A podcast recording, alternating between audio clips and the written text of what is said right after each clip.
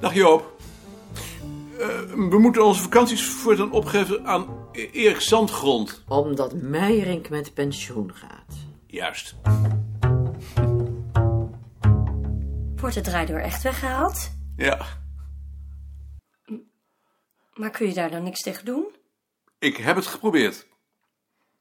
En als je tegen Balk zegt dat je het niet goed vindt? Heb ik gezegd, maar het helpt niet. Nou, dan neem ik mijn ontslag maar. Eh, als je voor die tijd nog vakantie neemt, dan moet je die opgeven aan Erik Zandgrond. Dat weet ik niet hoor. Of ik voor die tijd nog vakantie neem. Ze gaan de draaideur mollen. hè? Ja, Is er niks tegen te doen? ik ben al bij Balk geweest, maar eh, die wil er niks tegen doen. Rare man is dat toch. Kunnen we ons niet aan die deur vastbinden als die slopers komen? Goed idee. En als ze dan komen, dan draaien we één voor één de meiden naar buiten. Minder goed idee. Nee, jij houdt ze liever voor jezelf natuurlijk. Balk zei dat we voortaan onze vakantie bij Erik Zandgrond moeten opgeven.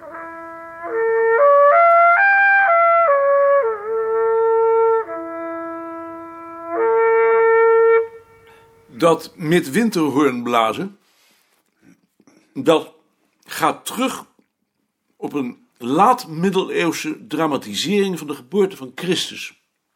In de kerstnacht, in de kerk. En het heeft zich waarschijnlijk beperkt tot het bisdom Münster. Hoe weet je dat nou ineens? Dat veronderstel ik. Je veronderstelt het. Ik heb een aantal verbodsbepalingen gevonden waaruit blijkt dat de kerk zich in de 18e eeuw tegen dat gebruik keert, omdat het een bende wordt. En waarom is het dan laat middeleeuws? Toen deden ze zulke dingen. Hm. Lees Mak maar, het kerstfeest. Het is een verdomd goed boekje. Ehm, nog staat. In de kerstnacht kwamen de schaapherders naar de kerk, blazend op hun hoorns, net als de herders bij Christus. En kan het dan niet ook nog Germaans zijn? Nou, alles kan, maar het wordt wel verdomd onwaarschijnlijk. Bovendien is er geen enkel bewijs voor. Maar in Twente is toch geen sprake van een kerk? Daar blazen ze toch boven de put? Omdat de katholieke kerk in Twente verboden was. Daar werd een vorm van verzet. Daarom deed het ook in het donker. Zou wel heel mooi zijn. Prachtig zelfs. Want waarom verdwijnt het in de 19e eeuw? Omdat de katholieken geëmancipeerd worden. En dat maakt weer vrij baan voor Van der Ven. Die in het begin van de 20e eeuw de laatste resten tot Germaans kan verklaren. Waarna het na de Tweede Wereldoorlog door het opkomende Twentse regionalisme nog eens een nieuw leven krijgt ingeblazen. Het is een schoolvoorbeeld van wat er met een gebruik kan gebeuren onder invloed van de veranderingen in de cultuur. Dat schrijf je toch zeker wel op? Tuurlijk. Wist je dat Van der Ven het gebruik tot in details beschreven heeft alsof hij erbij was, nog voor hij het gezien heeft? Is dat zo? En vervolgens schrijft ze die fantasieën allemaal over. Hoe weet je dat dan? Dat hij het nog niet gezien had? Ik heb al zijn artikelen op een rijtje gelegd en als je dan de teksten met elkaar vergelijkt, dan zie je dat hij in 1922 uitvoerig beschrijft wat hij pas in 1924 meemaakt. Maar hoe kan hij dat dan beschrijven? Uit zijn duim. Gewoon uit zijn duim. Plus wat hij hier en daar opgepikt had, maar dan zo dat het Germaans werd. Het is bijna niet te geloven. Het is zo. Zo krijgt het bureau tenminste weer enige zin.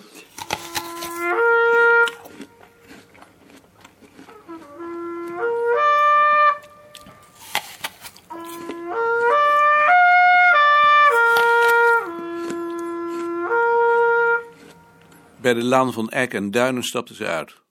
Het fabriekje op de hoek was gesloopt. Daar was nu een rommelig grasveldje. De laan en het kerkhof zagen er herfstig uit. Prachtige kleuren. Dun blad in de bomen, waardoorheen een grillig bewolkte lucht te zien was. De geranium op het graf van haar vader, waar ze, als alles goed ging, straks ook kwam te liggen, bloeide nog.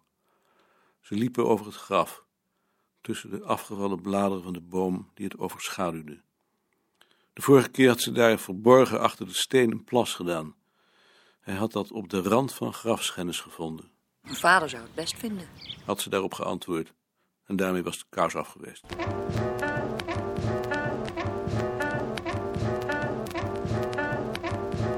Hij keek toe terwijl ze de pot met geranium uit de grond frikte en in een plastic tas deed. De lidcactus die ernaast had gestaan was omgevallen. Of omgeschoffeld.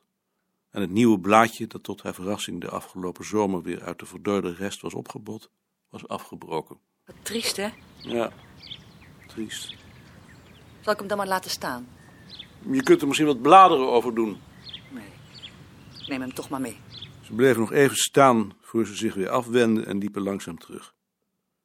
Hij keek naar de inschriften in de grafstenen om te zien wie er intussen bij waren gekomen en stelde vast dat veel echtparen na jaren weer verenigd waren. Dat ontroerde hem.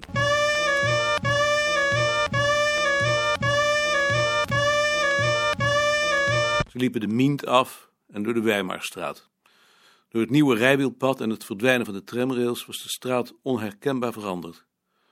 Aardige straat, aardige winkels. Een dorpse straat op zaterdagochtend in een kleine stad. Maar geen enkele herinnering meer aan vroeger.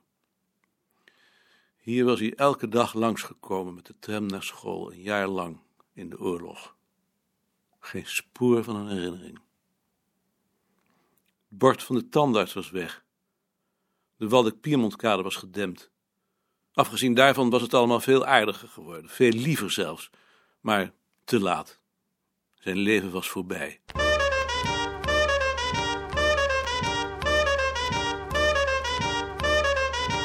Beetje slaperig liep hij om zich heen te kijken. Ook wel gelukkig. Misschien zelfs heel gelukkig. Maar zonder een spoor van de kinderachtige, stormachtige gevoelens die op diezelfde plaatsen ooit door hem heen waren gegaan en die je nu met geen mogelijkheid zou kunnen oproepen.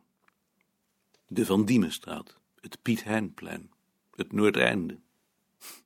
Het was moeilijk te verdragen dat alles onherroepelijk voorbij was.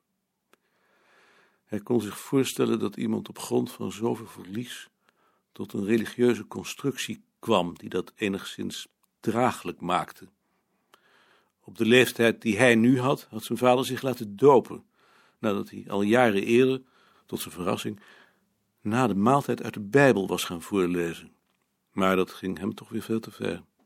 Bovendien, voor wat hij zelf miste, had het christendom geen alternatief en hij was er zeker van dat zijn vader dat gemis nooit gevoeld had. Die keek vooruit en verbood zichzelf om te zien. Ze dronken een espresso op de plaats. Ze dronken de koffie in een hoek met uitzicht op de etalage van de firma Van Doren en meer naar rechts op de Vijverberg en het groen uitgeslagen beeld van Johan de Wit. Mijn moeder zei altijd dat daar alleen rijke mensen konden kopen. Daarom heb ik zo de pest aan rijke mensen. Hij keek naar de opgedirkte burgerjuffrouw die voor de etalage bleven staan en probeerde zich iemand voor te stellen die in die categorie thuis hoorde, zonder daarin te slagen. In zijn ogen was Nicolien aristocratisch.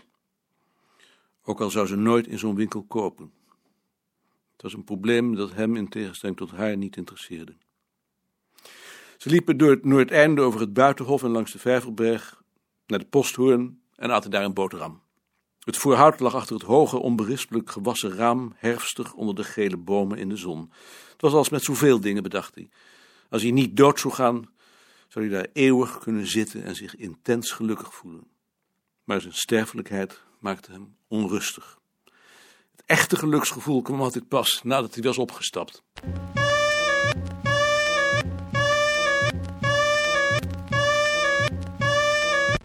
Dag moeder. Dag kind. En daar is Maarten. Nou, geef je moeder ook eens een zoen. Dag moeder. Wat komen jullie doen? We komen een beetje met u wandelen. Oh, Vindt u dat niet leuk? ja. Maar dan moet u eerst uw vruchtensap opdrinken.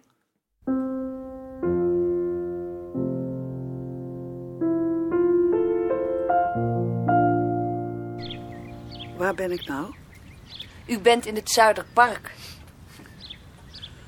Ben ik in het Zuiderpark? Ja, in het Zuiderpark. En hoe ben ik daar dan gekomen? Vanuit het tehuis. Vanuit het tehuis? U woont in een tehuis. woon ik in een tehuis.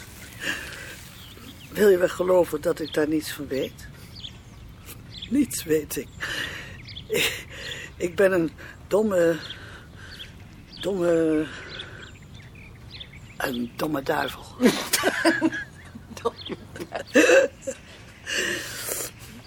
Dan zit ik ineens in het gras en dan weer op de wc. Zonder dat ik weet hoe ik daar gekomen ben. Maar gelukkig weet ik nog wel wat ik daar moet doen.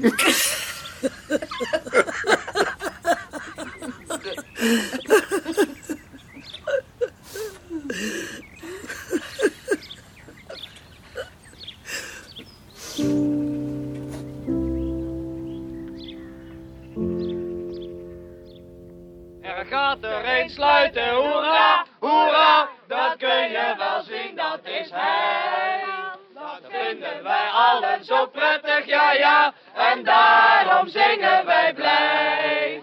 En dode waard gaat dicht, ja ja, en dode waard gaat dicht, ja ja, en dode waard gaat dicht, ja ja, en dode waard gaat dicht, ja ja. En maar klimmen, en maar klimmen, en maar klimmen, en maar klimmen, en maar klimmen, en maar klimmen, en maar klimmen. Dag Frans. De mierenleeuw. Ja. Hoe bedoel je dat? Omdat je op een mierenleeuw lijkt. Oh ja. Je weet hoe een mierenleeuw zich gedraagt. Jawel. Die blijft in zijn gangetje zitten tot een mier vlakbij is. Oh. Zo bedoel je. Waarom doe je dat eigenlijk? Ik ik denk omdat ik het niet zo aardig vind om iemand de trap op te zien komen. Waarom niet? Omdat hij dan weerloos is. Dan kun je bovenop hem springen. Ja, zoiets. Vind je dat gek? Weet je wel. Ik begrijp het best hoor. Ja, dat dacht ik toch ook. Zal ik een kop koffie maken? Ja, graag. Oh, graag.